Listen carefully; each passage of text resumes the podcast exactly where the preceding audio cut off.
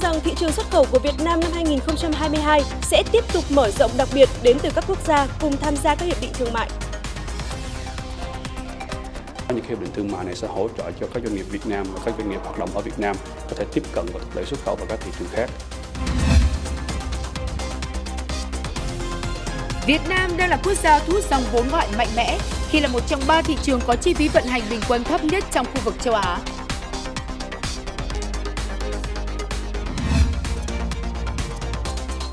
Thái Lan cho phép khách du lịch chỉ cần chờ kết quả xét nghiệm trong một đêm, sau đó được tự do đi lại, không cần cách ly nếu đã âm tính.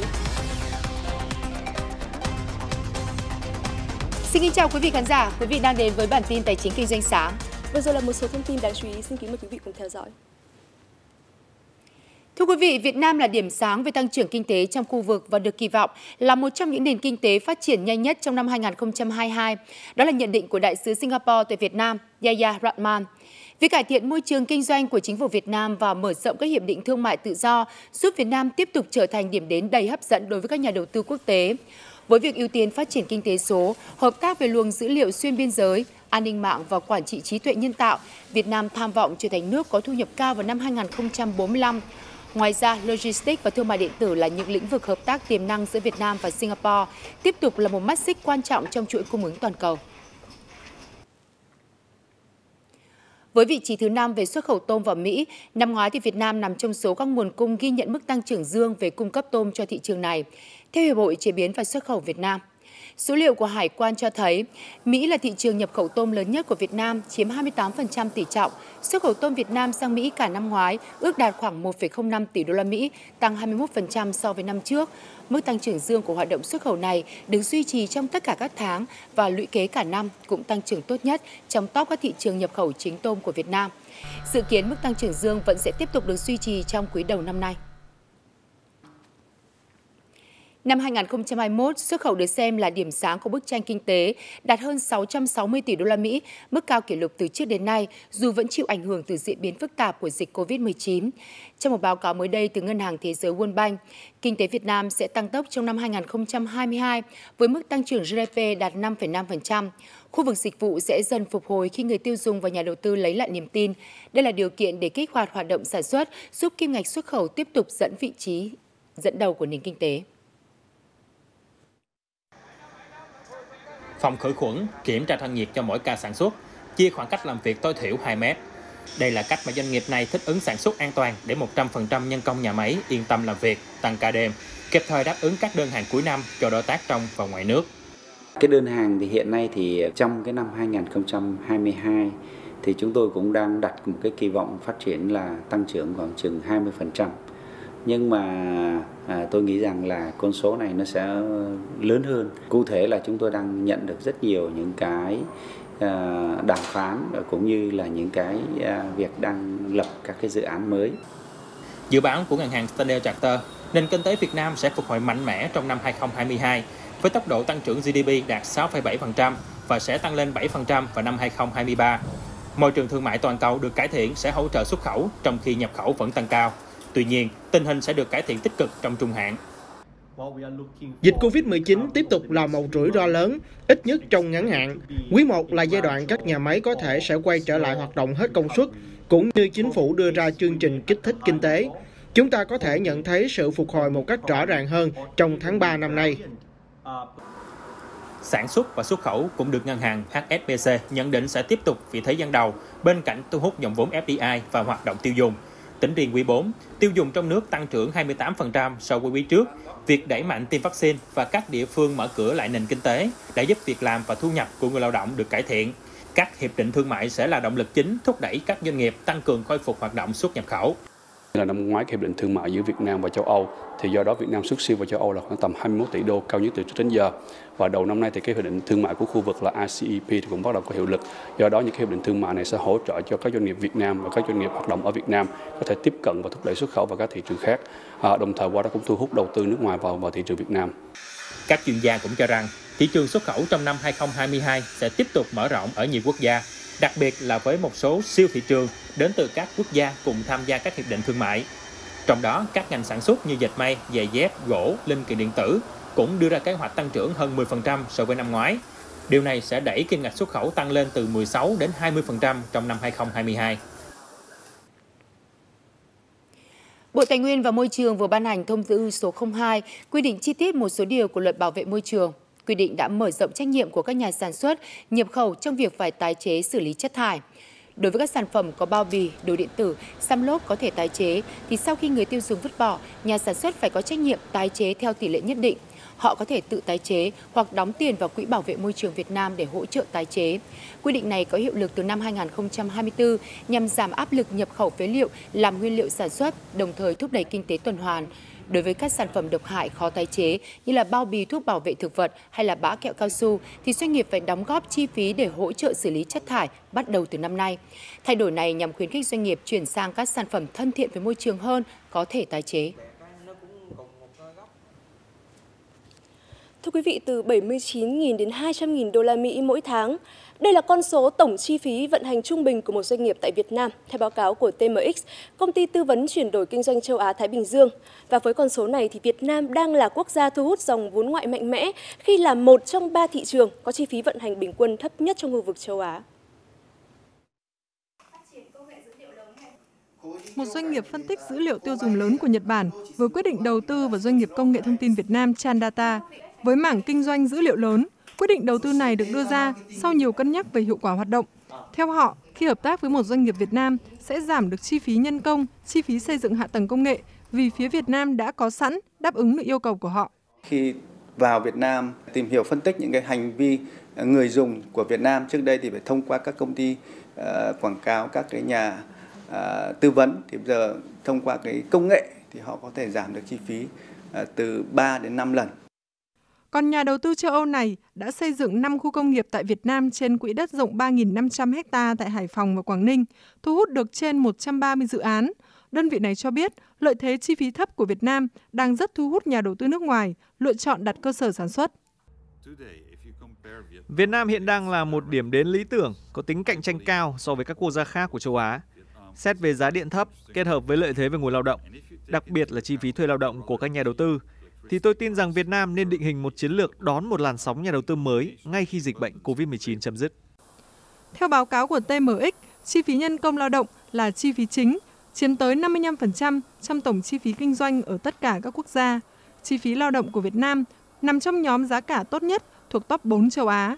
Những chi phí tiếp theo để vận hành doanh nghiệp, bao gồm chi phí thuê kho, chi phí hậu cần và tiện ích viễn thông của Việt Nam cũng rất thu hút. Hầu hết các công ty muốn thiết lập và di rời sản xuất sẽ xem xét tổng chi phí hoạt động như là một phần của đánh giá. Các công ty có mục tiêu tổng thể khác nhau và sẽ đánh giá cơ sở chi phí trong bối cảnh thực tiễn của công ty để quyết định lựa chọn đầu tư. Bên cạnh chi phí vận hành tốt, Việt Nam cũng là một quốc gia đông dân, nhu cầu tiêu dùng lớn. Điều này cũng thu hút nhiều nhà sản xuất trước cơ hội đặt cơ sở sản xuất ngay tại một thị trường tiêu dùng đang phát triển nhanh chóng. Ngoài yếu tố định lượng, nhà đầu tư nước ngoài cũng xem xét các yếu tố định tính như môi trường kinh doanh, sự sẵn sàng chuyển đổi số khi lựa chọn thị trường đầu tư. tê em ích ghi nhận Việt Nam đạt điểm cao hơn hầu hết các quốc gia khác do mức tăng trưởng giê đê pê tốt và tình hình kinh tế ổn định. Do đó, Việt Nam là vị trí chiến lược để các công ty đặt cơ sở sản xuất trong khu vực. Trong nửa đầu tháng một vừa qua, thì lượng ô tô nguyên chiếc các loại nhập khẩu vào Việt Nam đã giảm hơn sáu mươi phần trăm. Và thông tin này sẽ mở đầu cụm tin ngay sau đây. Nửa đầu tháng một này, lượng ô tô nguyên chiếc nhập khẩu giảm gần sáu mươi ba phần trăm so với nửa cuối tháng trước. Số liệu từ Tổng cục Hải quan, cả nước nhập khẩu khoảng hai nghìn ba trăm ô tô nguyên chiếc các loại, tổng kim ngạch hơn sáu mươi tám triệu đô la Mỹ, trong đó nhiều nhất là ô tô từ chín chỗ ngồi trở xuống. Ô tô có xuất xứ từ Indonesia có trị giá bình quân chưa thuế thấp nhất, trong khi sản phẩm từ Trung Quốc cao hơn nhiều do chủ yếu là xe tải, xe chuyên dụng. Tại thành phố Hồ Chí Minh, khoảng một tuần nay, khách đến ga Sài Gòn mua vé cũng như qua các phương thức bán vé khác, online, ví điện tử tăng tốt hơn nhiều so với lúc bắt đầu mở bán vé. Do ảnh hưởng dịch bệnh, người dân sắp xếp được thời gian và công việc đều tranh thủ về quê sớm, không chờ đến sát Tết. Hiện tuyến thống nhất Bắc Nam được ngành đường sắt triển khai các đôi tàu từ ét e một, ét e hai liên tiếp đến ét e mười một, ét e mười hai. Ngoài ra, các khu đoạn từ thành phố Hồ Chí Minh đi Đà Nẵng, Quảng Ngãi, Quy Nhơn, Nha Trang, Phan Thiết và ngược lại cũng được khai thác khá nhộn nhịp. Chỉ chưa đầy mười ngày nữa là đến Tết Nhâm Dần. Hiện đang là giai đoạn cao điểm mua sắm hàng hóa phục vụ nhu cầu tiêu dùng của người dân trong dịp Tết Nguyên đán.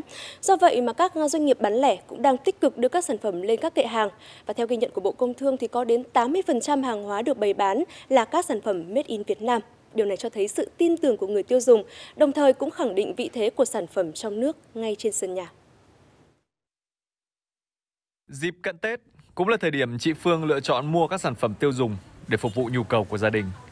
Và như mọi năm, sản phẩm hàng Việt luôn là sự lựa chọn của chị.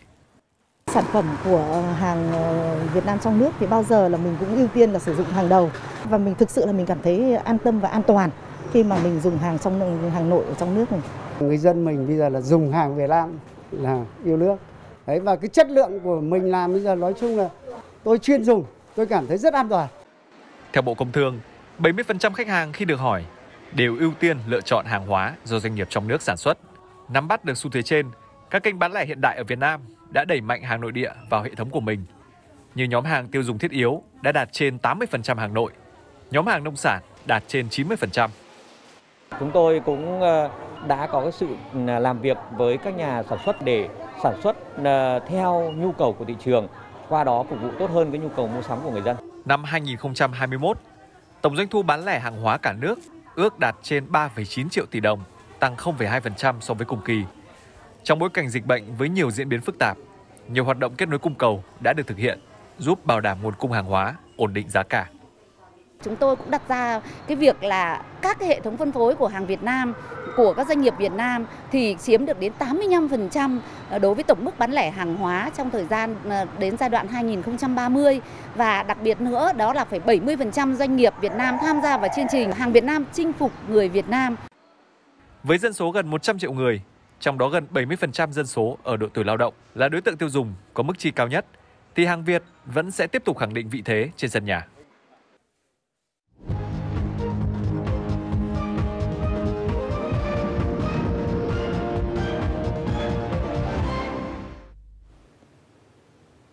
Chuyển sang các thông tin quốc tế, Ngân hàng Nhân dân Trung Quốc pê pê ô xê vừa hạ lãi suất cho vay cơ bản lờ pê rờ tháng thứ hai liên tiếp.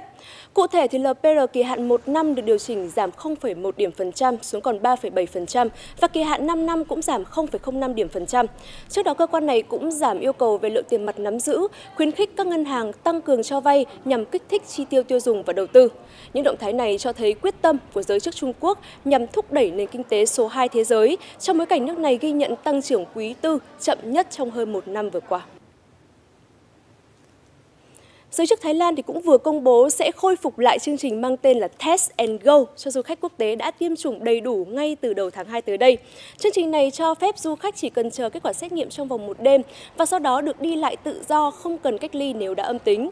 Dù vậy, sẽ có một số điều chỉnh được áp dụng như du khách phải xét nghiệm lại lần hai vào ngày thứ năm sau khi nhập cảnh và cài ứng dụng theo dõi trên điện thoại. Được triển khai từ tháng mười một, chương trình Test and Go đã thu hút khoảng hơn ba trăm năm mươi nghìn du khách tới Thái Lan trong hai tháng qua. Tuy nhiên, đã đã phải tạm dừng hôm bảy tháng một do lo ngại về biến thể Omicron. Thưa quý vị, các loại thuốc điều trị Covid mười chín vừa được phê duyệt đang tạo ra bước ngoặt trong cuộc chiến chống đại dịch. Tuy nhiên, bài toán đặt ra là làm sao các loại thuốc này có thể sớm sản xuất với số lượng lớn, giá thành rẻ để các nước thu nhập thấp, trung bình có thể mua được. Và hãy cùng phóng viên Công Tùng điểm lại báo chí Mỹ về chủ đề này.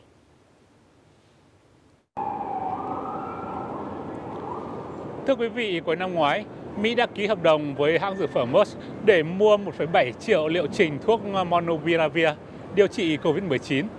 Theo đó, một liệu trình điều trị trong vòng năm ngày của hãng này có giá bảy trăm đô la, tức là khoảng mười sáu triệu đồng Việt Nam, con số khá lớn so với thu nhập của các nước nghèo.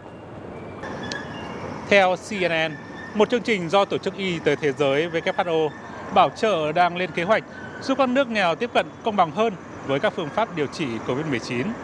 Dự án đặt mục tiêu chỉ mất mười đô la cho một liệu trình thuốc điều trị Covid mười chín. W H O kêu gọi đến tháng chín tới, các nước giàu tài trợ thêm hai mươi hai phẩy tám tỷ đô la để giúp các nước nghèo mua và phân phối thuốc. Tờ báo này cũng cho biết, một nghiên cứu do trường đại học Harvard thực hiện ước tính rằng Molnupiravir có thể có giá khoảng hai mươi đô la nếu được sản xuất bởi các nhà sản xuất thuốc thông thường. Thậm chí có thể giảm xuống còn bảy phẩy bảy đô la trong điều kiện sản xuất được tối ưu hóa. Để hạ giá thành, mới đây nhất gần ba mươi công ty dược phẩm trên khắp thế giới đã tham gia vào dây chuyền sản xuất thuốc điều trị cô vít mười chín phiên bản giá rẻ. Theo a bê xê News, các cơ quan của Liên Hợp Quốc và công ty dược phẩm MERS đã đạt được thỏa thuận cho phép hai mươi bảy công ty ở châu Á, Trung Đông và châu Phi, bao gồm cả Việt Nam, được tham gia vào sản xuất thuốc Molnupiravir với giá thành rẻ hơn, nhằm mở rộng cơ hội cho một trăm lẻ năm nước nghèo hơn có thể tiếp cận thuốc này.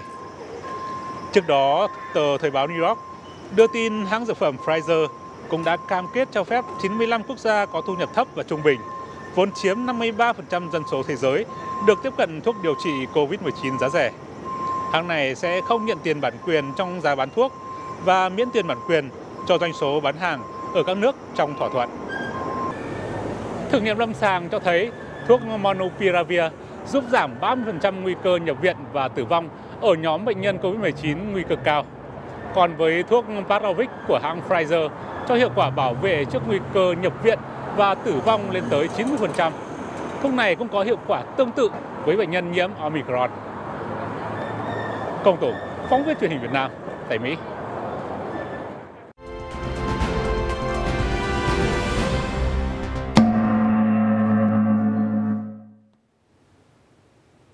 Bất chấp những diễn biến tích cực đầu phiên, chứng khoán Mỹ đã bất ngờ quay đầu đi xuống mạnh trong phiên đêm qua. Cả Dow Jones và S and P năm trăm đều đóng cửa với mức giảm khoảng một phần trăm, trong khi Nasdaq thì giảm tới một phẩy ba phần trăm khi nhóm cổ phiếu công nghệ đồng loạt quay đầu đi xuống. Và theo các chuyên gia, tình trạng bán tháo ở cuối phiên như vừa qua cho thấy tâm lý các nhà đầu tư vẫn đang dao động mạnh trước các thách thức trong năm nay, như việc Fed đẩy nhanh tăng lãi suất để chống lạm phát hay là ảnh hưởng của biến thể Omicron lên thị trường việc làm và chuỗi cung ứng. Với thị trường chứng khoán trong nước thì có thể nói hôm qua là một phiên đáo hạn phái sinh kéo điểm như mong đợi của các nhà đầu tư sau khi vê en-Index đã bị giảm mạnh kéo dài từ tuần trước sang đầu tuần này. Kết phiên thì vê en-Index tăng gần hai mươi ba điểm lên mức hơn một nghìn bốn trăm sáu mươi lăm điểm. Các cổ phiếu đầu cơ sau gần một tuần chìm nghỉm thì hôm qua đã lại dậy sóng khi cả ba sàn ghi nhận tới gần một trăm sáu mươi mã tăng trần, chủ yếu là nhóm vốn hóa vừa và nhỏ, bởi nếu chỉ số vê en Midcap tăng hai phẩy bảy mươi mốt phần trăm, vê en Smallcap tăng hai phẩy năm mươi tư phần trăm thì vê en ba mươi chỉ tăng không phẩy sáu mươi chín phần trăm dù đã có lực cầu khá mạnh vào các blue chip ở cuối phiên. Mừng nhất thì có lẽ là các nhà đầu tư vào nhóm ngành bất động sản sau chuỗi ngày giảm điểm thì có lúc còn mất thanh khoản. Thì hôm qua, riêng nhóm này đã có tới hai mươi lăm mã tăng trần. Có ép lờ xê và xê i vẫn nằm sàn thì lại ghi nhận lượng thanh khoản kỷ lục cao nhất ở sàn HOSE, cho thấy là tín hiệu lực mua mạnh trở lại ở vùng giá này.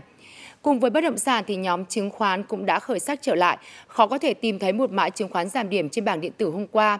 Có thêm cả thông tin cộng hưởng là nhiều công ty chứng khoán đã báo lãi tăng bằng lần trong năm qua. Câu hỏi đặt ra là liệu những đà nhảy vọt về kết quả kinh doanh như vậy còn có thể tiếp tục trong năm nay hay không? Bức tranh lợi nhuận đầy tích cực trong năm qua của các công ty chứng khoán cũng được phản ánh rõ qua sự tăng trưởng về thanh khoản và điểm số của thị trường.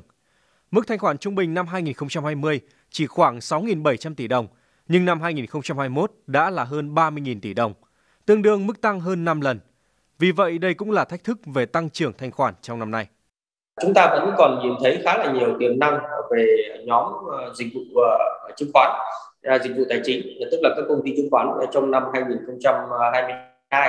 À, tuy vậy thì có thể là cái mức tăng của thanh khoản nó sẽ không được nhiều giống như cái giai đoạn của năm hai mươi và hai mươi mốt. À, do đó thì à, có thể là nhóm chứng khoán vẫn sẽ là một trong những nhóm mà chúng ta chú ý, nhưng mà cái đà tăng có lẽ là sẽ không được giống như là năm hai nghìn không trăm hai mươi mốt. Giới đầu tư nhìn nhận, dù thị trường lên hay xuống, miễn thanh khoản cao là công ty chứng khoán có lời. Tuy nhiên, việc kinh doanh cũng sẽ phụ thuộc rất lớn vào kế hoạch tăng vốn được triển khai theo đúng lộ trình. Năm hai nghìn không trăm hai mươi hai thì uh, cái triển vọng của các cái cổ phiếu chứng khoán nó sẽ phụ thuộc lớn vào cái áp lực tăng vốn cũng như là cái rủi ro pha loãng đối với cổ phiếu. Uh, khi mà cái kết quả kinh doanh thì thường trong giai đoạn đầu thì nó uh, chưa thực sự là bắt kịp được cái việc pha loãng cổ phiếu, thì đây cũng là một cái rủi ro mà các nhà đầu tư cần lưu tâm khi mà đầu tư vào cổ phiếu của ngành chứng khoán trong năm hai nghìn không trăm hai mươi hai. Tôi nghĩ là về cái tăng vốn thì là tương đối thuận lợi, và thực tế là các công ty chứng khoán năm vừa qua cũng đã tăng vốn mạnh. Nhiều công ty là tăng cái vốn chủ sở hữu rồi vốn điều lệ gấp đôi. Và đấy cũng là một cái tiềm lực tốt để cho những công ty chứng khoán có cái khả năng phát triển uh, kinh doanh uh, trong uh, trong năm hai không hai hai này và kể cả một vài năm tới. Ở góc độ kỹ thuật, chỉ số P/E bốn quý gần nhất của mười bốn mã chứng khoán có thanh khoản cao đang ở mức định giá trung bình là mười bốn phẩy mười tám lần, thấp hơn mức mười bảy phẩy sáu lần của chỉ số V N Index. Nhóm này cũng đang ở điểm rơi lợi nhuận quý bốn và đứng trước khá nhiều cơ hội trong năm hai không hai hai. Tín hiệu tích cực đã trở lại sau một vài phiên sóng gió, tuy nhiên chưa thể khẳng định dòng tiền đã nhập cuộc. Liên quan tới nhóm ngành nông nghiệp thực phẩm, theo thống kê của Cục Chăn nuôi Bộ Nông nghiệp và Phát triển Nông thôn, tính đến quý ba năm hai không hai mốt, tổng đàn lợn của nước ta đã đạt hai mươi tám triệu con, tương đương khoảng chín mươi phần trăm tổng đàn trước khi dịch tả lợn châu Phi bùng phát. Chính vì vậy, nhiều doanh nghiệp có kế hoạch liên doanh liên kết phát triển đàn lợn trong thời gian tới. Hôm qua, thì Công ty Cổ phần Vật tư Kỹ thuật Nông nghiệp Cần Thơ T S C và Công ty Cổ phần Tập đoàn Dabaco Việt Nam Dabaco đã ký kết hợp tác trong việc phát triển chăn nuôi lợn với mục tiêu đạt một triệu con đến năm hai không hai tám tại các tỉnh thành phía Nam từ Đà Nẵng trở vào. Theo thỏa thuận hợp tác, thì D B C chịu trách nhiệm cung cấp giống, thức ăn, thuốc thú y, kỹ thuật, còn T S C chịu trách nhiệm tìm địa điểm, xây dựng hệ thống chuồng trại và trang thiết bị chăn nuôi. Tổng vốn đầu tư của liên doanh lên đến ba nghìn tỷ đồng. T S C đóng góp năm mươi lăm phần trăm và Dabaco đóng góp bốn mươi lăm phần trăm giá trị. Trong việc mà đầu tư vào một lĩnh vực mà có thể đối với cả T C là mới, nhưng mà khi mà có đối tác là là Dabaco rồi thì chúng tôi không có gần như chúng tôi triệt tiêu các cái rủi ro, nó không còn cái rủi ro về công nghệ, không còn rủi ro về con giống, không còn rủi ro về kỹ thuật chăn nuôi lợn, thì cái đó là cái mà mà mà tôi nghĩ rằng là cái đấy là ý nghĩa và cũng là cái giá trị rất là lớn trong cái việc để chúng tôi hoàn thành cái mục tiêu phát triển T S C trở thành một cái công ty tỷ đô. Lần trì hoãn thì các nhà mạng tại Mỹ đã bắt đầu triển khai rộng rãi mạng năm G hôm mười chín tháng một vừa qua và những thỏa thuận giữa các bên đã góp phần giúp không xảy ra gián đoạn lớn nào với hàng không như lo ngại trước đó. Các số liệu thu thập cho thấy số chuyến bay đến và đi từ Mỹ từ ngày mười chín tháng một bị hủy là hai trăm sáu mươi mốt, chỉ bằng chưa tới một nửa so với dự báo trước đó. Giới hàng không cho biết hàng chục nghìn chuyến bay đã có thể cất cánh bình thường nhờ những thỏa thuận phút chót, trong đó các nhà mạng tạm thời tắt trạm phát sóng gần những sân bay lớn. Những tình huống gián đoạn cũng đã được các sân bay chuẩn bị kỹ lưỡng. Chúng tôi đã theo dõi tình hình thời tiết và mở một số cổng phụ, sẵn sàng đón các máy bay phải chuyển hướng do thời tiết xấu và không thể hạ cánh an toàn ở điểm đến do mạng năm G. Các hãng hàng không Nhật Bản cũng đã thông báo khôi phục đầy đủ đường bay đến Mỹ sau thỏa thuận về năm G. Tuy nhiên, các chuyên gia cũng cảnh báo những gián đoạn nhỏ có thể kéo dài và gây nhiều ảnh hưởng trong thời gian tới. Với những thông tin hiện nay, chúng tôi cho rằng sẽ cần vài tuần hoặc vài tháng để giải quyết đầy đủ vấn đề này. Hành khách và các đơn vị vận chuyển hàng hóa nên dự phòng trước cho những chậm trễ có thể xảy ra với các chuyến bay sắp tới. Trong khi chờ giải pháp dài hạn về vấn đề hàng không, thì việc triển khai năm G thuận lợi đã phần nào thành công với các nhà mạng Mỹ, hiện thực hóa cam kết phủ sóng tới hàng chục triệu khách hàng của họ. Đến đây thì bản tin của chúng tôi cũng xin được kết thúc. Cảm ơn quý vị và các bạn đã quan tâm theo dõi. Xin chào tạm biệt và hẹn gặp lại quý vị.